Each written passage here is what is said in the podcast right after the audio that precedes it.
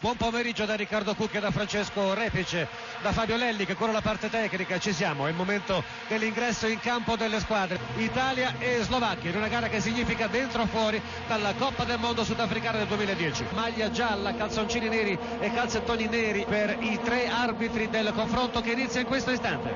È iniziata dunque Slovacchia-Italia, tanto la discesa sulla fascia poi al centro di Quagliarella, Iaquinta, l'1-2, il tiro, la respinta e la rete la rete di Di Natale.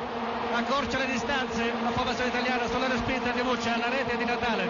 Al 36esimo minuto di gioco 2 a 1 la rete azzurra la rete azzurra di Quagliarella. Massimo Marchesi dopo 46 minuti e 30 secondi Quagliarella trova il tiro dalla lunga distanza mette sotto la traversa e siamo sul 3 a 2 finisce proprio in questo momento finisce qui. l'Italia saluta il mondiale